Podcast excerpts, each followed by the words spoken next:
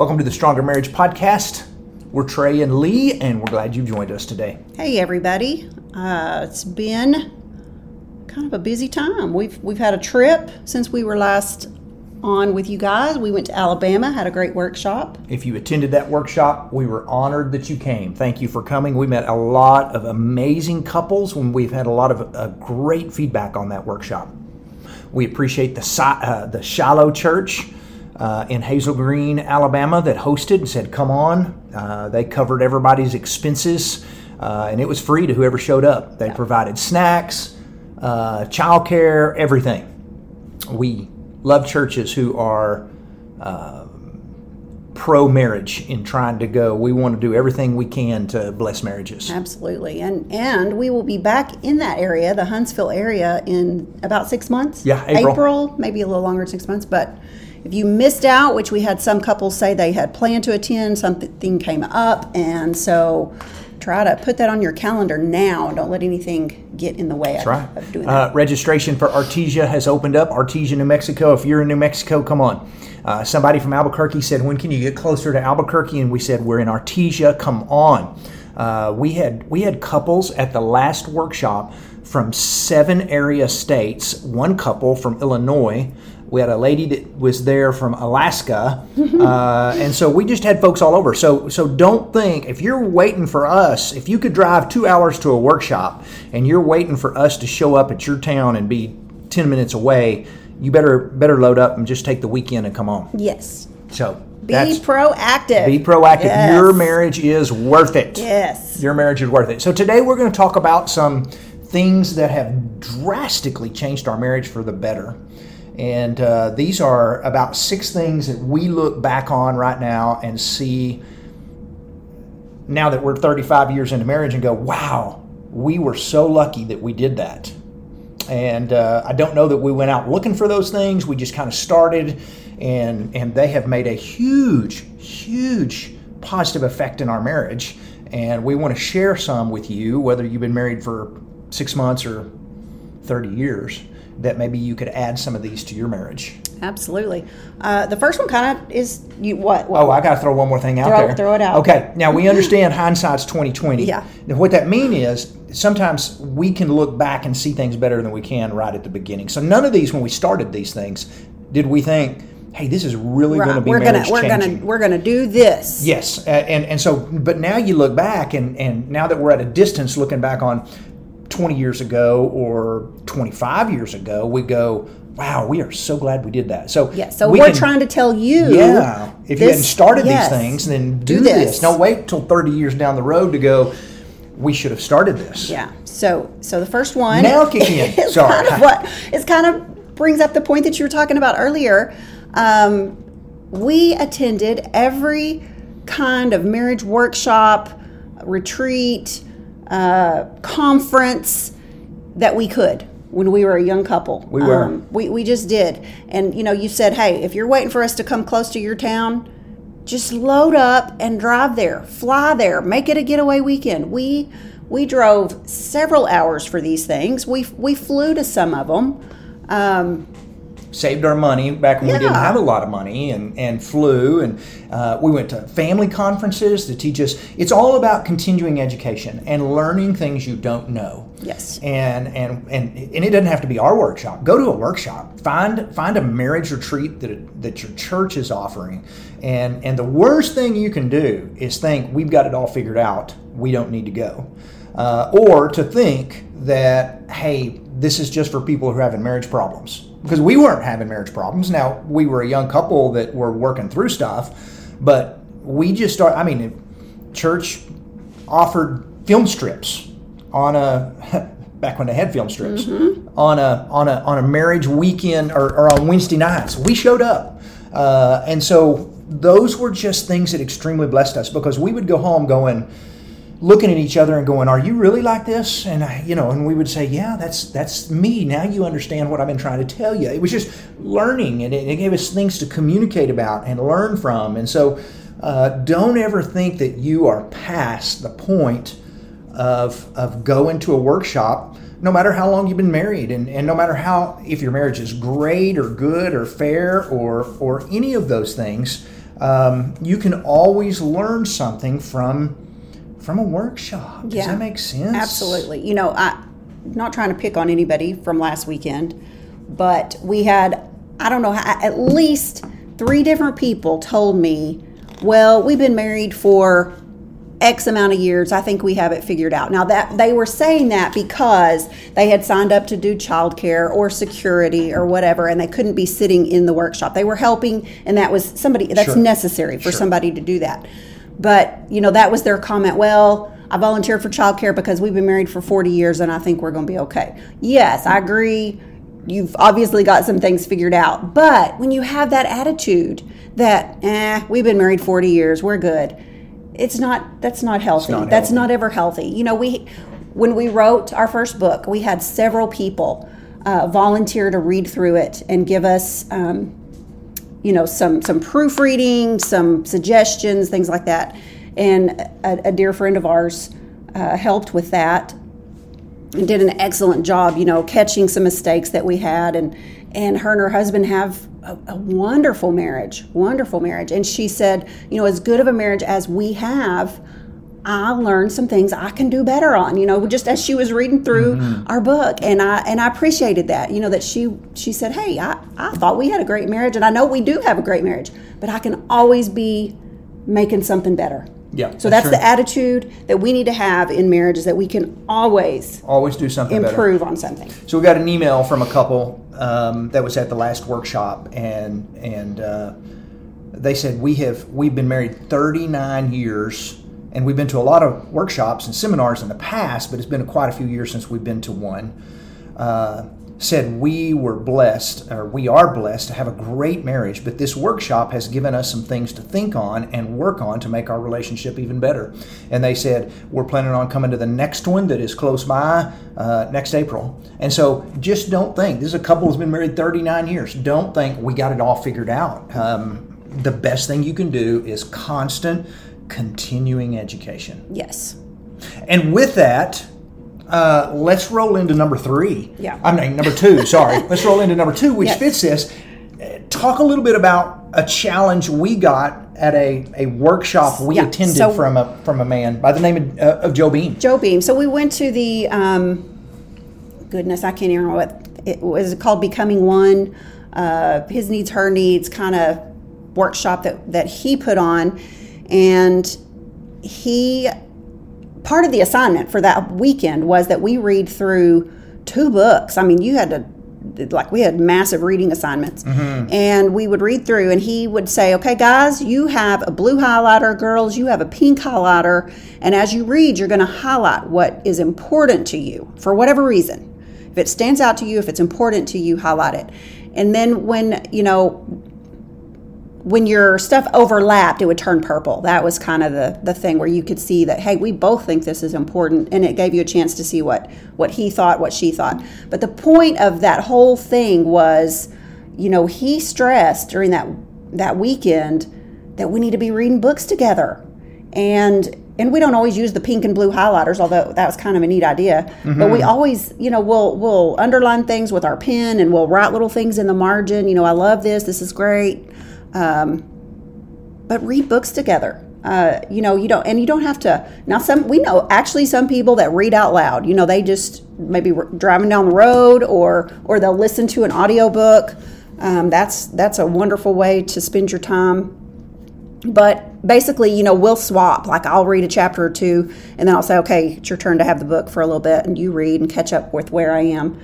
Um, and then we talk about you know the things that we've underlined before we go on any further so just read books read uh, try to make it your goal to, to pick out at least one book a year i think that's a pretty solid goal Yeah. one book a year that you can go through together and it will bless your marriage Take turns picking them out, Mm-hmm. and, and maybe if your spouse doesn't care, just you pick them out. I remember specifically, um, it seemed like at Valentine's Day or at Christmas, uh, we would pick out a marriage book, and then you know it might go to the hey, we'll get to this one. We're working on one now, but we always had one lined out, and that that was really good because much like the workshops, it just challenged us to to that continuing education. You would underline things that I would go wonder why she underlined that. And I would ask you, and it would give us some great discussion and great feedback. And there were times where we'd read a book and you'd you'd point to something in there and you'd go, "Is that really how how men are?" And I'd go, "Yeah, I've been trying to tell you this," you know, whatever it was. So it was just really, really good for us to uh, read a book together, a marriage book. And so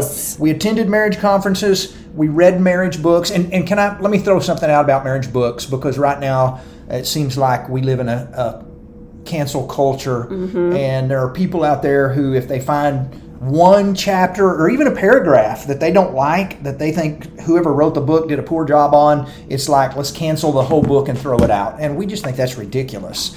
Um, reading a book is like kind of like eating fish. You know, you're going to find a bone or two that you don't like, throw it out, but that doesn't mean you throw the whole fish out. Keep eating the meat. So, uh, if you find something you don't just don't agree with completely or it doesn't fit your marriage, okay, move on. You don't have to cancel the whole book. Right. And so we just have become people who, uh, in the marriage world of marriage coaching, that if you disagree with someone, is we're going to call them out that this paragraph should you know cancel your whole book, and that's that's just ridiculous. Yeah. So read a book. All right. Read a book. Number three.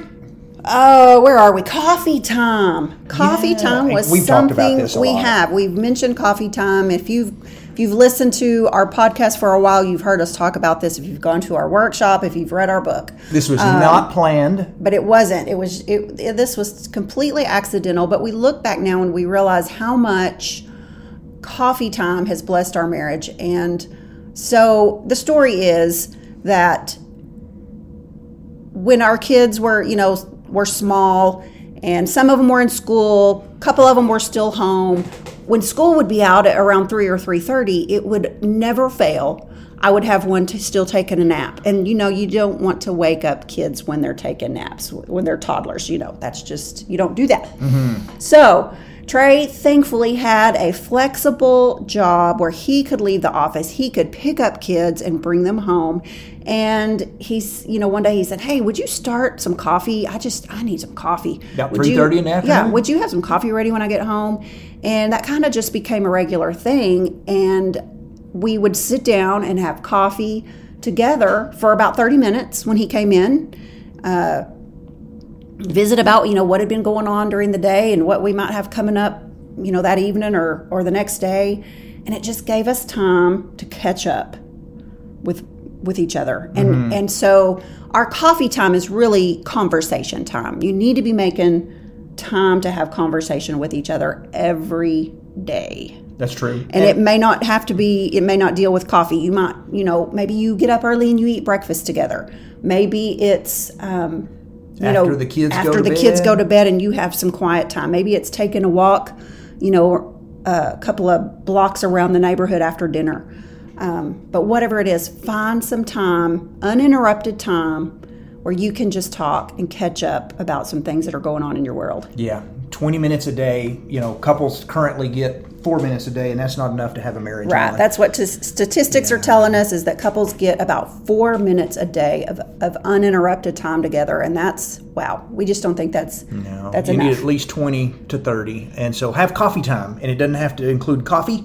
Uh, doesn't have to be at 3.30 in the afternoon, but you need to be finding some time every day that you can sit down. Now, we don't, every day doesn't always work that way, but most of them do. So there are days where schedule doesn't work and we don't get to do that, but the majority of them we do, and we work around that time. yes. So number number right, four. tell us about number four. Number four, pray together. And this is big. If you've heard us talk about this uh, on this podcast or in our workshops, this was not something we did early in our marriage where we prayed together as a couple. We would pray as a family. I would pray, Lee would pray. And at one of those workshops, um, we got to talking about it, and the guy challenged us that was speaking that you should be praying together. And so we got after it and uh, decided that uh, we needed to do a better job at this. And it was a little uncomfortable at first for us to to be praying together. Um, and and we started very simple with just, uh, dear Lord, bless our marriage. Uh, thank you for our children. Uh, in Jesus' name, amen. And we would oftentimes pray uh, when we climbed into bed together or uh, just whenever it was. Uh, sometimes when left for work, uh, sometimes when I go on a trip. But praying together gave us a new level of intimacy that we did not have. Um, we had all the conversational intimacy and recreational in- intimacy and sexual intimacy, but this was a new intimacy that we did not have, and I didn't realize how much power and intimacy was involved in it because we got to see and hear things that generally we reserve only for God that our spouse got to hear from us. And that was just a big deal. Yeah, it is. And it's so healthy. And we hear couples today who start praying together say just that. right. Um, that it makes a huge difference in their marriage. And uh, we've shared the st- statistics, but I think we'll we'll throw them out here again because there's a lot of people that just say, "Ah, that's not that big a deal," and but you can't argue with statistics. And This so is this is by this is by a, a there's there's a couple of different ones. There's yeah, one, one, of them is by not a Christian group. there's one by Gottman Institute, which is a Christian group, and they they did a study which revealed that five less than five percent of couples that pray together end up in divorce. Mm-hmm. And so then we found another study done by Gallup, which is just worldwide. This is not a Christian group. They but you know Gallup polls do all the different studies. And they took it a step further and they found that couples that pray together daily less than 1% end up in divorce. So, I mean, those are huge. Can't ignore that. Um, you can't. So, what a wonderful way to safeguard your marriage. Simple thing that you can do together.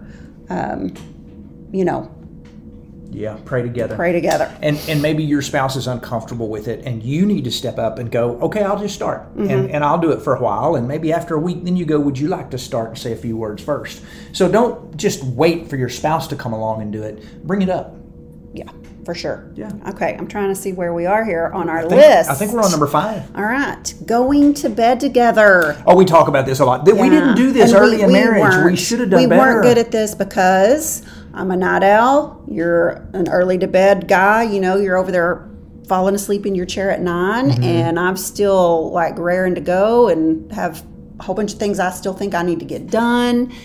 And we kind of realized it just wasn't. It just it just wasn't very healthy for us to never go to bed at the same time um, for lots of different reasons, uh, some that are very obvious. Uh, but we, you know, finally, I guess, and I don't know if somebody pointed it out or if it was just something that I figured out. I don't know. Do you remember? Was Uh, it? we, maybe we read it. We read it in a tip. did. That some, I don't some know. couple said we love to go to bed together. yeah, but uh, you know, I thought I can, I can at least get ready for bed. Go, you know, we can go. I can go get in the bed. We can go to bed together for a little while. Uh, whether we're intimate or whether we're just talking or whether we're praying, whatever the reason, um, but we're at least going to bed together. Um, you know, then your superpower kicks in and you're asleep in 30 seconds. Unless we're talking. I, I do a good job if you want to talk you to do, visit. Yep. you do, you do. But I would just realize, you know, I can go to bed and, and be in there for however long, and then I can get back up. If I'm not ready to go to sleep, once you're asleep, I can get back up and do whatever I feel like I need to still do, whether it's a load of laundry or or getting, you know, just stuff ready for the next day or whatever, or reading a book, Mm-hmm. um, which I do plenty of nights now. I stay in bed to do it, but um, Sometimes I wake up and I think, is it morning? I look over and you got your I got book my light little on. book light it's going. like twelve thirty. Yeah, and I'm still reading. But um, but yeah, that's going to bed together is a healthy. It is. thing to do. And, and I know if you've got two different work schedules, sometimes that can be tough, but every chance you get, uh, try to do that. And we try every night about 10 o'clock to climb into bed together. Uh, we talk about it's it's kind of become a second coffee time. Mm-hmm. Uh, we talk about what's on the schedule coming up, uh, what we have planned, and, and we just have all those those times together and, and that sort of thing. So um, I have friends by the name of Keith and Terry Riley. They're Searcy people, which we're actually headed to Searcy, Arkansas in a couple of weeks to speak at Harding uh, University. Harding University's lectureships. We're excited about that. But Keith and Terry live in, in Searcy, and Terry will tell you because she's commented many times and says said that when when the bet one of the best things she has learned in the latter years of her marriage too is is when they started going to bed together. What a pro tip that was that she didn't realize what they were missing out on, and that that has become a very very important thing in their in their marriage. And so I, I love watching Keith and Terry and keeping up with them on Facebook. They are they camp together. They they just uh, I love watching how they love each other. Yeah, that's But great. they do. She she talks about often. Hey, we go to bed together, and that's a big deal. Yeah. And wish I'd have found out earlier how good that was. It's just another way to connect uh, in your marriage instead of being independent from one another. Uh, Yeah. You know, which we talk about. That's hard in your marriage when you're too independent. So uh, keep that connection alive. Do that one simple thing and go to bed together. How many more we got? One, We got one more. One more to go. What is it? We became intentional with our intimacy, with our with our sexual intimacy. our sexual okay, intimacy. because there's plenty of ways to be intimate. Um, And, and what does that mean? Because I mean, we obviously had sex because we had a whole bunch of kids.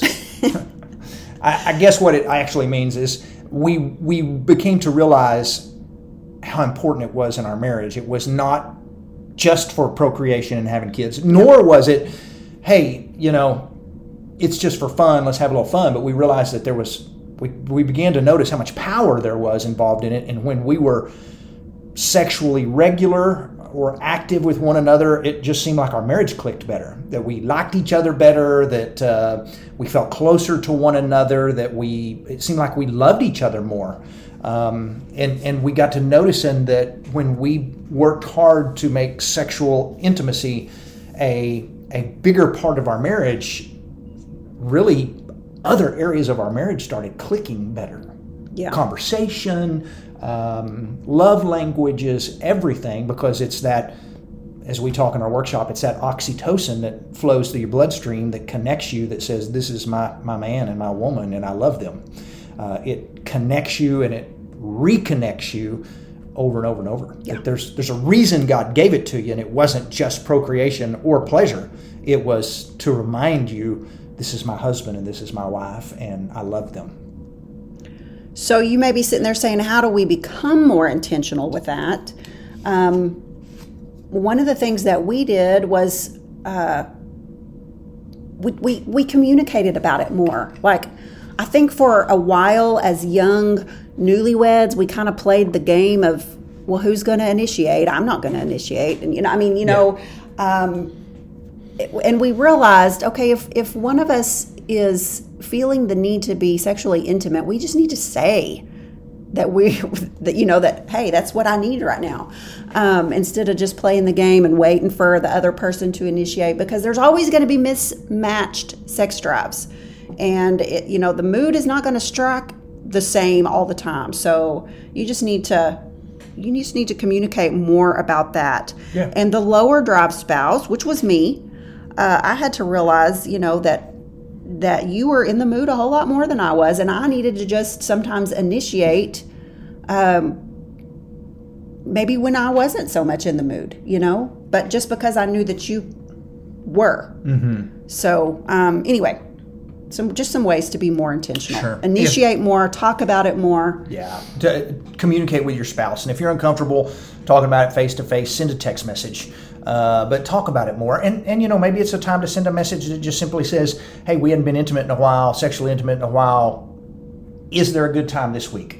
What's your schedule look like?" And and don't freak out that we said put it on the schedule. it just makes you think, okay, tomorrow Yes. night is free. Let's do our best to get to bed early. Um, and um, we said this in our last workshop. We hear people say sometimes, well, sex should be spontaneous, or, you know, I need to be in the mood. If, if we waited until we were both in the mood at the same time and were spontaneous, we, we probably wouldn't have any sex. Not very- not very much, no. And so, uh, and if you're still got kids at home and you got a very busy schedule, that's not going to happen very often. And so, as Lee says in our workshop, that scheduled sex, where you say, "Hey, tomorrow night our schedule's free. Let's climb into bed together." You've put it on the schedule. Uh, scheduled sex is better than than no sex. And so, do what you can to connect and reconnect. Yes. Um, yes. There So, you go. I thought I was going to add something, but then I don't know. Okay. I think, so I think we covered it. Let's go back over these. Attend every marriage conference, retreat, anything like that you can. It will bless you. Uh, secondly, read a book. Try to read a marriage book um, with your spouse on a regular basis, or you could do the podcast if you can get your spouse to read the listen to the podcast. Yeah, listening. both of y'all do that. Listening to marriage podcasts. I wish we would have had that. You know, and you may not be able to sit down and do them at the same time. It, but that's a great way. A lot of couples do it when they're driving to work. Yeah, and they talk Um, about it. A lot of couples do it, you know, when they're uh, cleaning house, when they're when they're at the gym, whatever it is, and then they talk about it. So, um, if a marriage podcast works for you better than reading or listening to a book, then by all means, Uh, find, you know, find some besides ours because there's some good ones out There there. are. There are. Uh, number three, have coffee time. And it doesn't have to include coffee. It doesn't have to be 30. That means you just need to find about 20 to 30 minutes every day possible to spend time together. Mm-hmm. Uh, next one, number four. Uh, pray together, There you go. often, daily. Yep. Go to bed together. bed. Number 5 And number six, become intentional with your intimacy. Realize how important that is for your marriage and uh, stay after it. All right. These are six ways, six things, six habits that drastically changed our marriage and have blessed us. And when we look back now, we are so glad that we started those habits, even if they weren't on purpose, because they were so good for our marriage. Yes. We're done. Agree. Thank y'all for joining us. We'll see y'all in a mm-hmm. couple of weeks. Couple of weeks, we'll be right back here. Sign up for Artesia. We'll see you there. Bye. Bye bye.